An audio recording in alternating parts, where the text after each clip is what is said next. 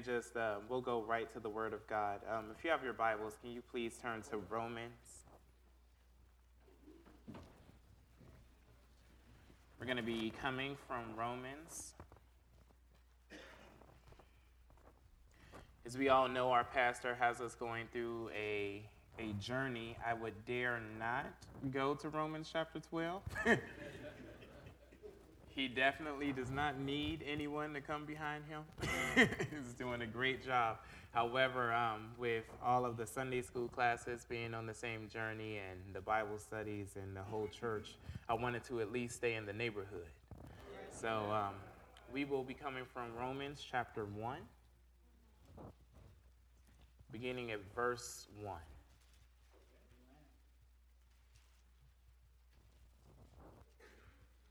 I'm excited about the word that God has for us today. I'm not sure if all of it is something we can shout about, but it is truly the word of God. And that's the way that we need to bring it forth. Amen. I'll be reading from the King James Version. We're only, we're not going that far, so it really shouldn't make a big difference on the translations. Um, if you have it, say amen. amen. All right. It says, Paul a servant of Jesus Christ, called to be an apostle, separated unto the gospel of God. You may be seated. Paul, a servant of Jesus Christ, called to be an apostle, separated unto the gospel of God. Um, I'm talking to you today from the idea of proper progressions. Proper progressions are, um, if you like, another title or a subtext would be what is it that you are called to do? What is God calling you to do? If you can, um, if we can go before the throne of God. Heavenly Father, right now I come asking that you would remove me out of the way. Um, I believe that there are people here today that came to hear a word from you. I came to hear a word from you. Lord, if you allow me to stand up here within myself, that will not be done. But I ask that you would just push me out of the way and rather use me as a drink offering to be filled up and poured out upon your people. Right now, I'm asking that every word that comes out of my mouth would just drip with your anointing, that I would be so saturated with your very word and saturated with your anointing that perhaps deliverance might take place this morning, perhaps salvation even might take place this morning, that someone may be able to get to know you better and that our relationships may be in a better place by the time we leave here today. In your awesome name we pray. Amen. Um, before we start, I really just have a question for you all. And let me preface this by saying I believe that a lot of times when we ask questions, especially being ministers and from the pulpit, that you guys think that we're just trying to hype you up and you, we don't ever address the actual question or thing like that. But I actually really want you to think about this and answer it if you will. Uh, I'm curious to know if there is anybody in the house who has ever had a true God experience. Uh, I'm curious to know if there's anybody here who has ever been met with the actual person and presence and power of God. If you've ever been in the same room as Him where the, His very power and His presence was irrevocable and you knew that He was there. Have you ever been met with God? Is there anybody here that has ever had an experience with God? I'm told that Isaiah says that when I looked and I saw God in the temple high and lifted up, even just his train filled the temple. I, I, believe that where God is, he makes his presence known. He, he has a certain stage presence about him that he can't be in the room and you not know that he's there. I, I, I, believe that if you, there are some experiences in life that, that stay with you. I remember Reverend Dr. Smith standing in this pulpit not even a year ago, and he talked about amnesia and amnesis. He talked about there are some things in life that you can't help but forget, that your body will allow you to forget, and that's amnesia. But then he said that there are some things in life that you can't help but remember. Amnesis. He, he talked about there are some smells that your olfactory glands will smell, and it will trigger something in your mind and take you back to something. I, I believe that people who were there in New York City at the time of 9 11, those are images that you don't ever forget. I believe that they can be walking down the street and if they smell something even even close to the debris, even close to the smoke that their mind will instantaneously go back to that. There are experiences that you will go through in your life that will not allow you to ever forget. There are experiences in your life that will shake you at your core. There are experiences in your life that will change you. Experiences will change your perception of things. Experiences will influence your future decisions. There are things that I've done, but because of my experience, I can say I will never do those things again. I believe that if you have an experience with God, that ought to be one of those experiences. I could preach all day about experiences. I, I, believe that if anybody has ever really had an experience with the true and living God, you don't forget about it. I don't think the three Hebrew boys could forget about their experience with God.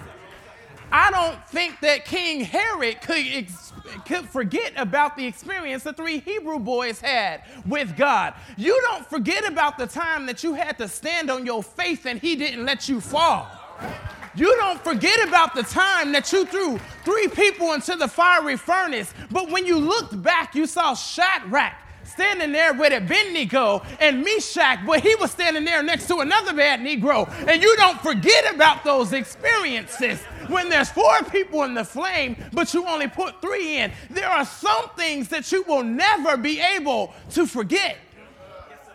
I don't think Jonah would forget about his God experiences. Some of us have experienced God in a way that we wish we had not. I remember running from God and, and he had to catch me and get my attention. In the way in which he does it, he does not let you forget. No, I don't think that you wrestle with something for 12 years. I don't, I don't think that you have an issue of blood for 12 years and you spend all of your money and you go to the best doctors and they're to no avail, but you hear that Jesus is in the room. And, in the midst of so many other people, you fight and you press, and you only get the opportunity to touch the hem of his garment, but instantaneously you are made whole. You don't forget about the time that in just the one second it took to touch the hem of his clothing, 12 years of your mess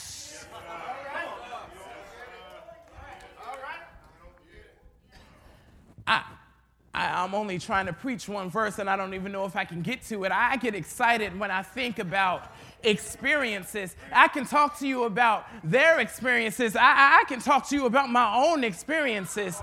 Reverend Stevens, I'll never forget April 16th, 2000, when I sat at the Rock of Mass Salvation Church in Detroit, and, and I heard, not in Detroit, in Chicago, and I listened to a preacher preach, and he talked about if any man be in Christ, he is a new creature. He said that all things have passed away, and behold, all things have been made new. I'll never forget the first time I heard the voice of the Lord speaking to me. I couldn't be out of elementary school at the point, but I remember thinking to myself, I don't think I've ever had this experience. I don't think I know exactly what he's talking about, but it sounds good. I would love to know what it means to be a new creature. I would love to know this Jesus that he's talking about. I'll never forget the time that I confessed with my mouth and believed in my heart and I experienced God. Because I tell you, I would not be here today had that moment not happened. There ought to be a moment in your life where you remember meeting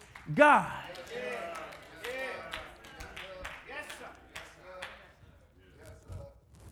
Let, us look at the text. Scripture says, Paul. Let's, let's work with that. Paul. He, he didn't, he wasn't always called Paul. he actually had another name, Saul.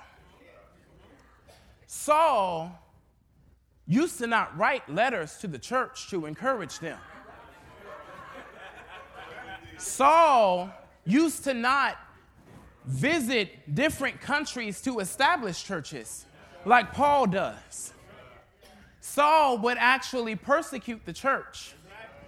Saul would talk about the church, but he wouldn't encourage them. He would discourage them. Paul, Saul, and Paul were two very different people. But one day, Saul was on his way to Damascus. And I'm told he had an experience with God. Experiences that will change your life. He was not even looking for a God experience. Some of us don't like to admit it, Reverend Bird. But not all of us experienced God in the church. Not all of us were looking to experience Him when we did experience Him. Dare I say that God met some of us in the bar? Some of us He met while you were holding the bottle in your hand. Some of us He had to reach real low to grab.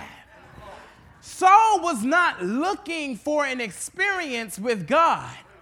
But when Jesus shows up on your road to Damascus, it doesn't matter whether you were looking for him or not. When you stand in his presence, something has got to happen. So Saul is walking on the road to Damascus and he experiences the Christ. It is not long after his experience with Christ that his ministry starts.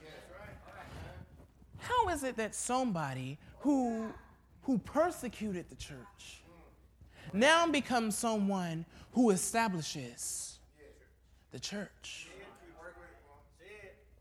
How is it that someone who, who would kill you for becoming a Christian would be someone to advocate and use words like, I implore you, I beseech ye, their brethren. Now, now he's, he's asking that you come into the fold. What happens?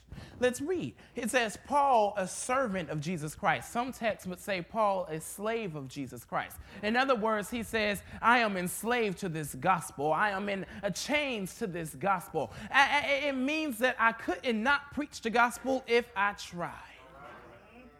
I, I never really imagined that I would be a preacher. But after April 16, 2000, and I decided that I would link up with the Lord, I decided that there were some things that I just had to express and something that I had to tell.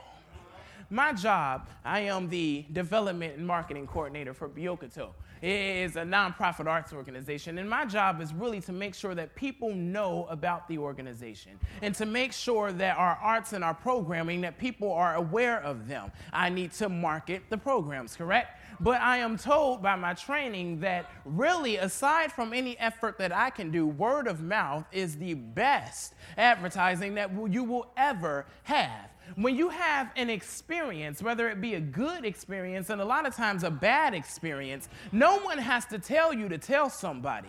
If you think that I am up here wasting your time, I am sure that people in the 11 o'clock service are going to hear about it even before we get to 11 o'clock service. Girl, I went to 8 o'clock and Pastor wasn't there, and that boy got up and he just talking, and he ain't said nothing, and I didn't like it, and I ain't never going to come back. When you, when word of mouth, when you have an experience, you share with somebody mm. else. Paul had an experience that he could not help but tell somebody. When the woman met Jesus at the well, she was given instruction to keep it to herself. But I declare and decree that some things you can't keep to yourself. So he experiences Christ. And it was enough for him to realize that this is the real thing. And now my entire life course changes to tell everybody else about the gospel of Jesus Christ. It says, called to be an apostle. Paul, when, when he wrote the letter, he would write so that you would know exactly who he is.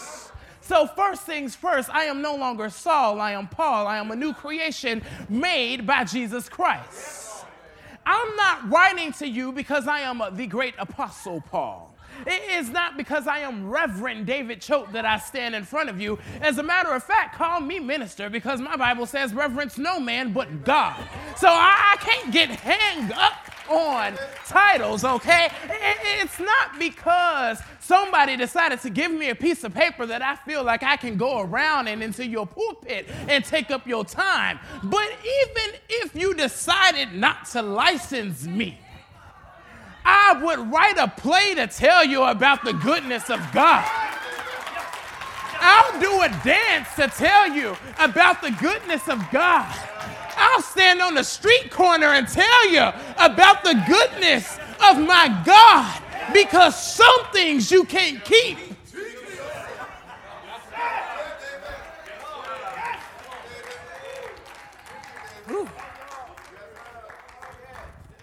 He's called to be an apostle.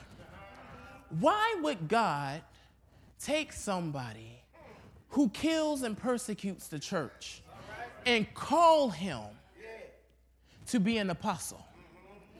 I'm sure there were Pharisees and Sadducees that he could have called to do this work. Why call Paul? Paul was a gifted young man. Paul could cut the church with his tongue. I wonder if, with the same tongue, he could encourage the church. Paul was relentless. I, I, believe that when Saul wanted somebody dead, that he would make sure that they got dead. If he could take that same passion and write 13 letters that would later become the greater part of our New Testament that I could stand up here and preach from today. If he could do that, isn't it amazing how God will take the very thing that you thought would disqualify you and call you according to his kingdom? Isn't it funny, Reverend Bird, how God will call somebody who used to be out in the world and call somebody who used to keep their legs open and, and call somebody who wasn't afraid to do it, but then call them and sanctify them and send them back into the world to tell other young ladies that you don't have to do it. Isn't it amazing how God can call some little boy who thought that he liked little boys and everybody would talk about and everybody Everybody would say that's an abomination, but I believe that if God can deliver him, then if he can deliver him, what can he do for him? I, I, I, isn't it amazing who God will call? And some of the very people who think they're qualified will be the same ones to stand in this pulpit and will say a lot of words when words have no power. But when God decides to anoint you, hmm. all right, we're going to move past called. We're going to move past called. But I, I believe that some just got up and went. They weren't called, they just got up and went. But beautiful are the feet of them that are called to preach the gospel of Jesus Christ.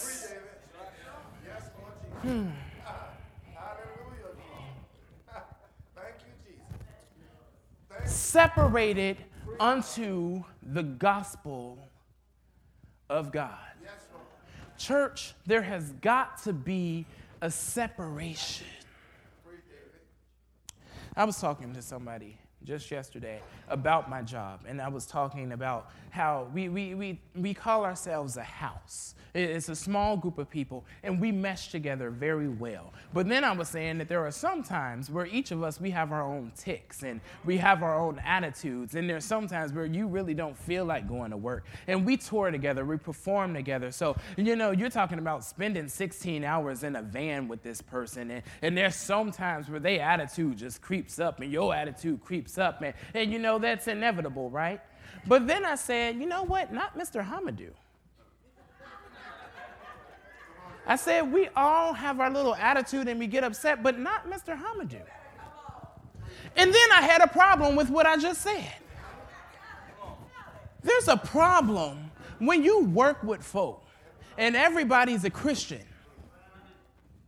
except for the one Muslim.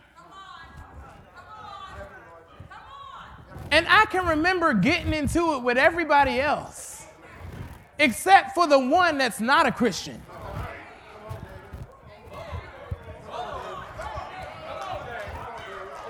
I said, Mr. Hamadou is one of the most humblest people I have ever met. I don't think I've ever seen him truly upset. Akila, correct me if I'm wrong. I, I don't recall, I've never seen. This man will pray faithfully, will be on the job in rehearsal, and tell our boss, Excuse me, I go pray. I'm sorry, we're on the job, we're working. I go pray. And be gone to pray. We'll wake up at six o'clock in the morning on his off day to pray. If other religions can do it out of obligation, if other religions can do it because I believe that by my works I will make it into the kingdom. When I experience a Christ who eradicated the law, when I experience a Christ who said it's no longer about your perfection, but about the fact that I love you, and then I proclaim to have relationship with this God how much more should I be the one that says, Excuse me, can I take five minutes to go talk to my father? I, I don't understand how it is that, that he would make sure that he prays consistently and, and won't miss a beat on it. I will be in the car touring and wake up and say, Oh Lord, I got to pray. But, but we can go days and say, I don't know when the last time I prayed. When's the last time you really had a good conversation with God? I'm not talking about when you came to New Mission and you bowed your head when somebody did devotion. I'm talking about when you was driving in the car and you said, I can't go into this job, Jesus, before I talk to you. Because if I go in before I talk to you, I don't know what might happen. I can't go through this storm, Lord, without you. As a matter of fact, if you don't go, I ain't going. When's the last time you used your relationship with Christ? Let, let me see if I can bring this home. The church separated unto the gospel. I experienced him. Now I'm separated unto the gospel. I'm afraid, church, that we are progressing, not just new mission but the Christian church as a whole is progressing. But when I look at some of the progressions that we've made, I'm afraid that perhaps we've progressed past Christ. I was talking to my Aunt Sharon yesterday, and I always pray that the Lord give me a relevant word to preach. And I, and I actually struggled with this text because I said, Is this really a relevant word for the church? Do, do we really need to preach Jesus? To a church. But isn't it amazing that a church can tell a minister that you're invited to come preach, but you can't mention the name of Jesus in our pulpit? A Christian church. is not it amazing that our Christian churches now are open churches. And, and, and yes, I believe that Jesus supped with the sinner. I, believe that he sat there and he dined with the sinner. I, my Bible tells me that Jesus was the one that stood before the sinner and told the saints, You who, who have not sinned, you cast the first stone. And I believe that Jesus was compassionate to the sinner and he did not discourage the sinner. But my Bible also tells me he did not condone the sinner. So it is not the place of the church in the name of Jesus to open up and say, you know what, what you do is okay. I, I, I, don't send me to a church that's going to approve of my everything because my Bible tells me that the word ought to cut you going in and cut you going out. Now, and some of it might say a masochistic relationship, a S&M relationship, but I want to go to a church that can give me a relevant word that will change my life and meet me in my situation. The Word of God is not always popular. The first thing, the first point that I really want you to know is that your sole point of validation for doing what you do has got to be God. Here Job is, he's lost everything. Everything. And those that remain around him tell him, It's got to be you. His closest person, his wife, says, Why don't you just curse God and die? But Job had an experiential relationship with God. he had experiences on God that he could fall back on. And he said, You didn't leave me then, and I don't believe you'll leave me now. And because of his relationship with God, he refuses to curse him. It may look like you are doing the wrong thing. It may look like you're in a place that no one else is. God will send you to a desert place. God will send you to a lonely place. There are some time, brothers, that we will preach a word and we will stand alone. Even your wives will not stand behind you on this word that you preach. But if you know God and you know Jesus and you've gone back and you've conferred with Him, my sole point of validation for doing what I do has got to be God. Somebody sitting here like this ain't a word from me. He's preaching to the preachers. I'm preaching to the Christians. Because I've been told that once you are brought into the fold, that you we have all been given the ministry of reconciliation. And that it is each of our job to reconcile somebody unto Christ. So everything that you do ought to give glory to God. Let's look at Second Corinthians.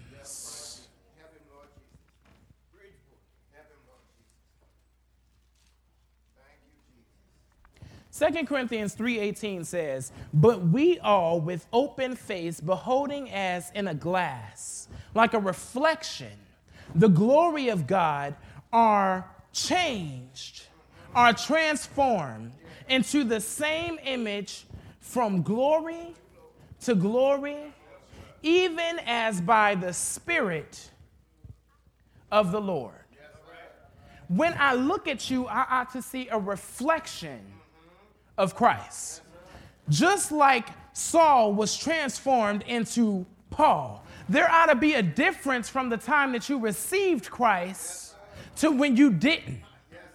I should be able to look at the Christians on my job and say they are the humblest people I have ever met. They, they are the most content people. They're the most joy havingest folk I have ever seen. You talk about joy that you can't even speak of. Why the heck are you walking around smiling all the time? Why the heck are you never seem to have that bitter attitude? Because there's something on the inside that even though I may go through something on the outside, even though I have to deal with you on the outside, I got something on the inside that gives me joy and keeps me in perfect peace. Let's talk about peace peace that passes all understanding. I'm talking about when you wake up and the, and, and, the storms are raging and it seems like you're about to be taken under by a wave, but you know that your Jesus probably with morning breath and sleep in his ass, can just wake up and, and quietly say, Peace be still. And, and even the storms have got to respond to the very word of Christ. Peace that passes all understanding. I am not ashamed of this gospel of Jesus Christ, people. I'm not ashamed of the gospel of Jesus Christ, for it is the power of God unto salvation. Hmm. Second thing that I need you to realize is everything that you do has got to give glory to God. A church that does not give glory to God, a church that does not have Jesus Christ as its head, is a body without a head. I've had conversations with ministers, ministers that came up out of this church, that now will tell you that Jesus is not the only way to heaven. That really, because of what you studied, as long as you're a good person, that Perhaps if you call on the name of Allah, or even if you call on the name of Buddha, or I guess even in that sense, you can call on the name of Satan and still make it in.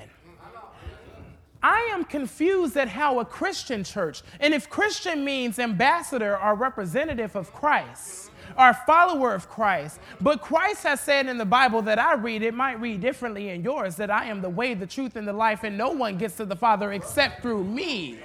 How is it that someone that is supposed to represent those words will say something that goes against those words? We have churches that are set up on new doctrine, ladies and gentlemen. We have churches that are set up on the doctrine that you know what homosexuality is okay. And you know what? So when, when, you're when you feel like you're born into something, when you feel like you can't let it go, I, I, I must say that it, it, proves a point. To, it, it, it, it entices you to want to come join the body. And though, yes, you understand what they're trying to do and trying to bring people in and saying, well, at least they go to church, I can't go to church and be fooled. I cannot decide that I am going to accept this Bible, but skip Exodus and I'm gonna accept the rest of the Bible, but I'm gonna skip Romans and I'm gonna skip First Corinthians and Second Corinthians, but the rest of the Bible is okay with me. I declare to you that with the moment you take one verse out the Bible and say, I, I, I will believe everything else but this one, then you might as well say, I do not believe. Because the Bible is the Word of God. In the beginning was the Word, and the Word was with God, and the Word was God. So when I decide that I'm not going to align up with the Word of God, I now decide I'm not going to align up with God. And I'm sorry, you can't call yourself a Christian in my book. But I'm not going to let us stand up here and attack just the homosexuals. Because I tell you something, being such a progressive church and a progressive people, we tell our people, you know what, and young people, it's okay to have sex as long as you use a condom. But my Bible still talks about fornication. And I'm not talking just about the young people, I'm talking about the grown folk who say, you know what?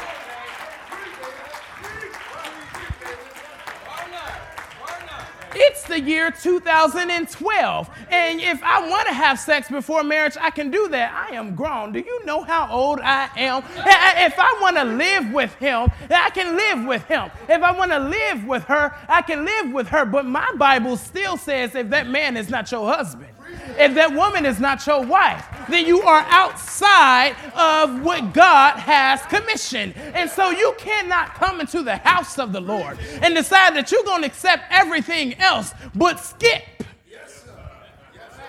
you, you, you, you can't have a ring on your finger, but say that because I'm a man, I, am not genetically able to be committed to just one person. And as long as I come home to my wife, as long as it's just sex with her, no, no, no, my Bible still talks about adultery. It still talks about those things. You can't bypass one part of the Bible and just to accept everything else.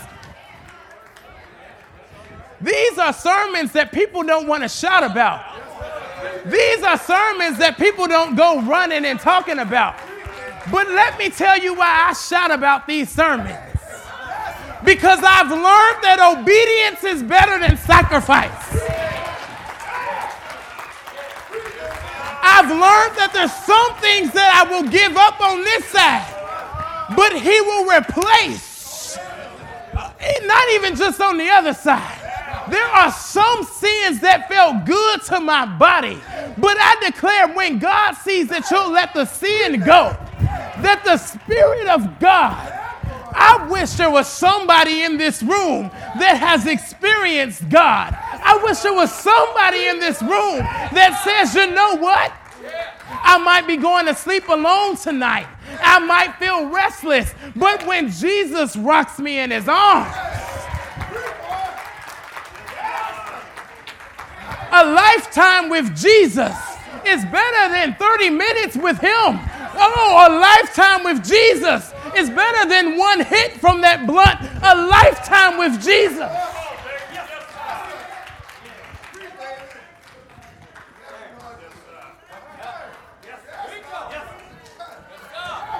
Church, we can't progress past Jesus.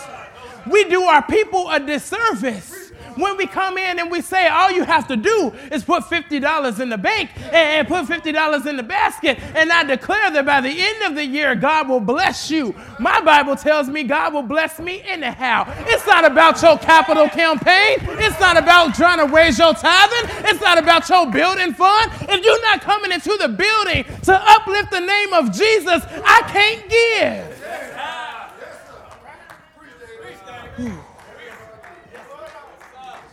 I'm sorry, these are things we don't shout about. But, but when we come into the house and we lay sexual immorality on the altar, when we come into the house and we're ready to lay our drug addiction on the altar, when we come into the house and we're ready to lay our lying down on the altar, when we come into the house and we're ready to lay our own selfish pleasures down on the altar and then get down on the altar and as a church say, God, I'm here for you and it's not about anybody else. And I don't know if this sermon is going to get many likes on Facebook. I don't know if this sermon is going to have our membership driven. I don't know if this sermon is going to have people running into our doors, but I'm going to let it all go for you. I believe it's at that moment that God is going to open up the windows of heaven and pour out something that you didn't even. I don't have to sell you to come into the church. I don't have to offer you bells and whistles. I'm selling Jesus over here. And I declare that He's better than anything.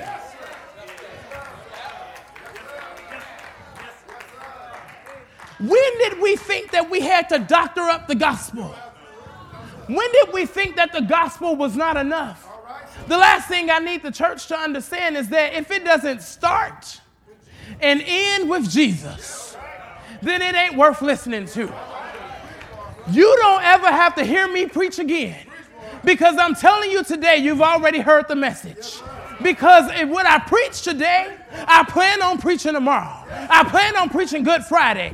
You call me Good Friday, I'm going to preach about Jesus. You want me to preach on St. Patrick's Day? I'm going to preach about Jesus. You want me to preach on Children's Day? I'm going to preach about Jesus. You want me to preach on Men's Day? I'm going to preach about Jesus. If it don't start with Jesus, if it don't end with Jesus.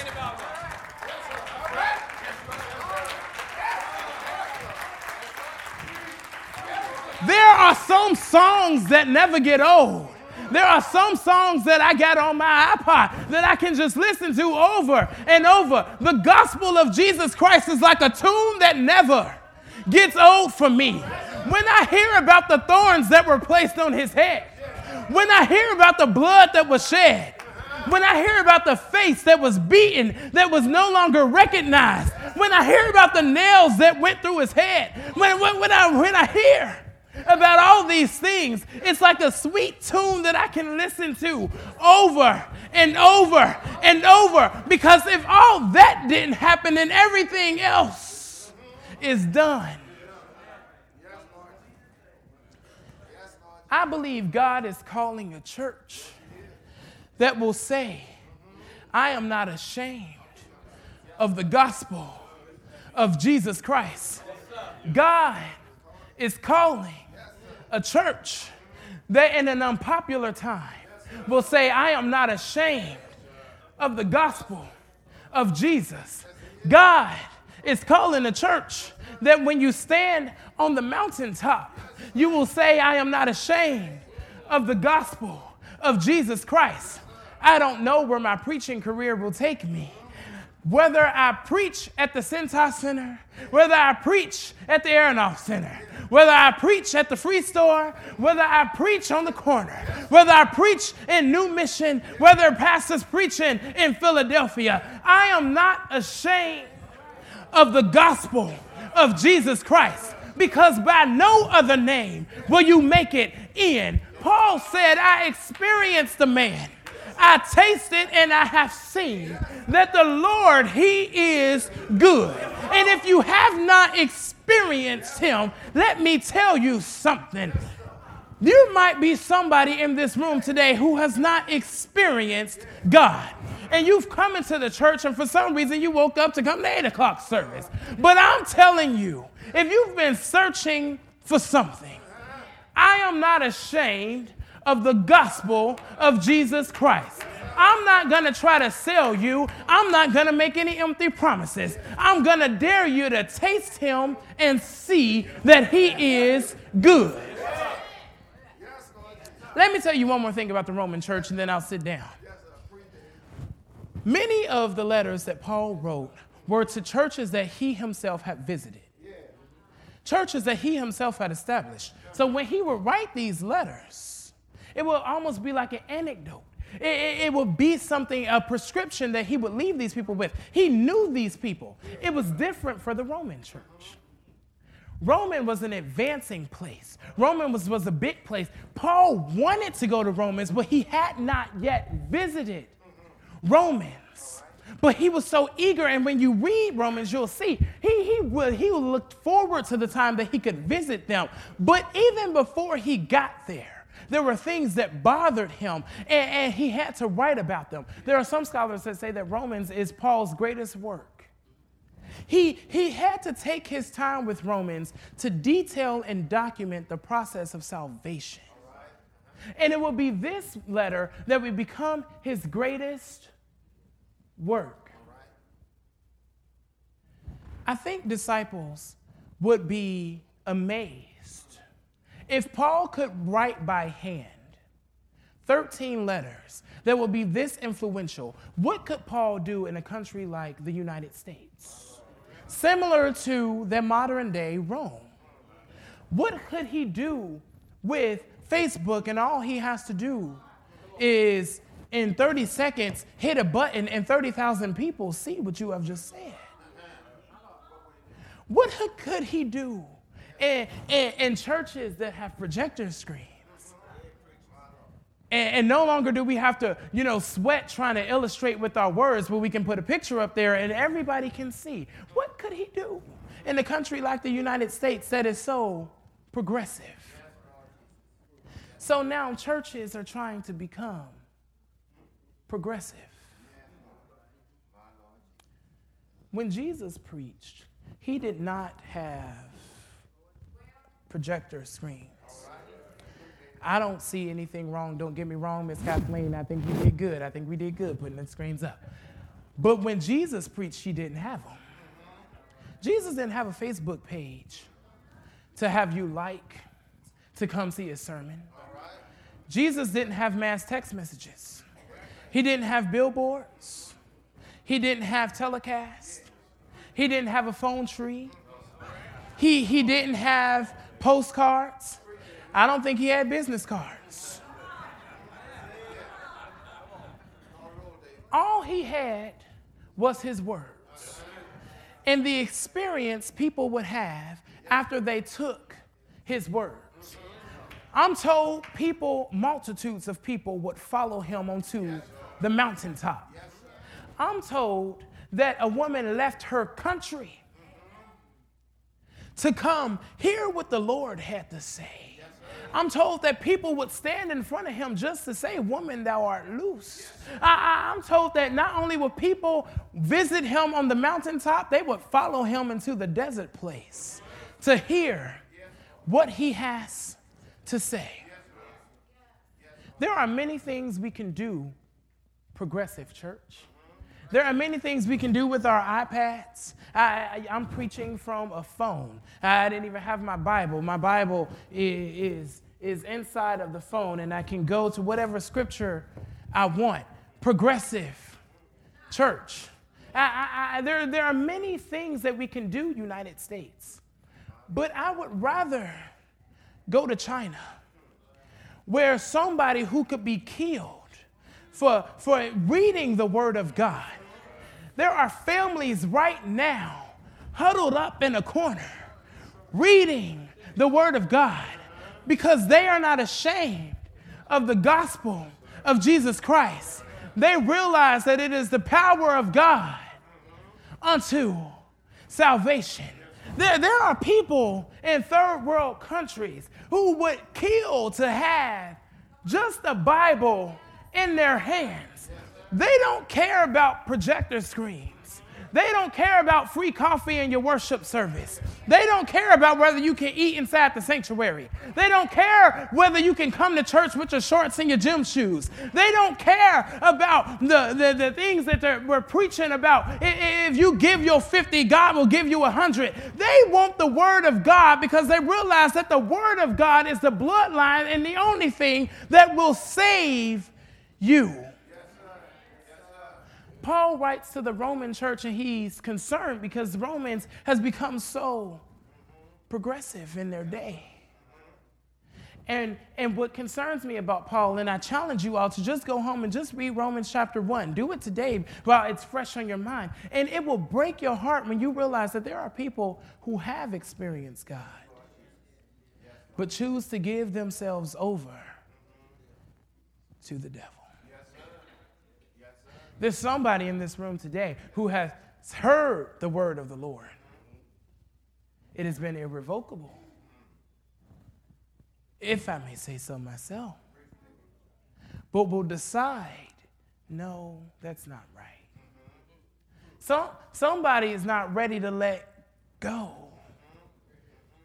of some of these sins, ready to let go of a lifestyle because it's the only thing that you have ever known. But as somebody who was forced with the task of letting go, the last thing I tell to you is Jesus is the best thing that has ever happened to me. And if anybody else in the house knows him, Join me in letting these other folk know that Jesus is the best thing that ever happened to me. If anybody in the room ever struggled with letting the bottle go and just putting the bottle down, can you join me in saying Jesus is the best thing that ever happened to me. If anybody in the house knows what it is to snort crack cocaine or in drugs into your body trying to chase the first high that you will never really receive again, but you let it go for Jesus, can you join me in saying Jesus is the best thing that ever happened to me? Anybody who ever get those restless feelings at night and that person is just a phone call away, but we know what it is to put the phone down. We know what it is to just go to sleep. We know what it is to say, Jesus, I'll let it go. But can you join me in letting some of these other folk who are struggling with the issue, can you join me in saying, Jesus is the best thing? Jesus is the best thing I'm called to be an apostle. Jesus is the best thing. I'm an ambassador for Christ. Jesus is the best thing. In season, out of season, Jesus is the best thing. In a political season, Jesus is the best thing. When nobody else stands with me, Jesus is the best thing When I stand alone, Jesus is the best thing.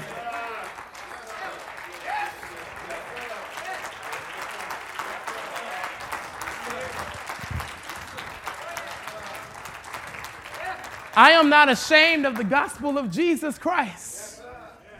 It is the power of God unto salvation. All to Jesus I owe. All to Jesus I freely give. Because obedience is better than any sacrifice I could ever give. Jesus. Jesus. Jesus. Jesus. Jesus. Jesus. If they ain't talking about Jesus in 11 o'clock, somebody ought to say Jesus. In Sunday school, we ought to go home talking about Jesus. We got to go in our job talking about Jesus. I'm done. I'm done.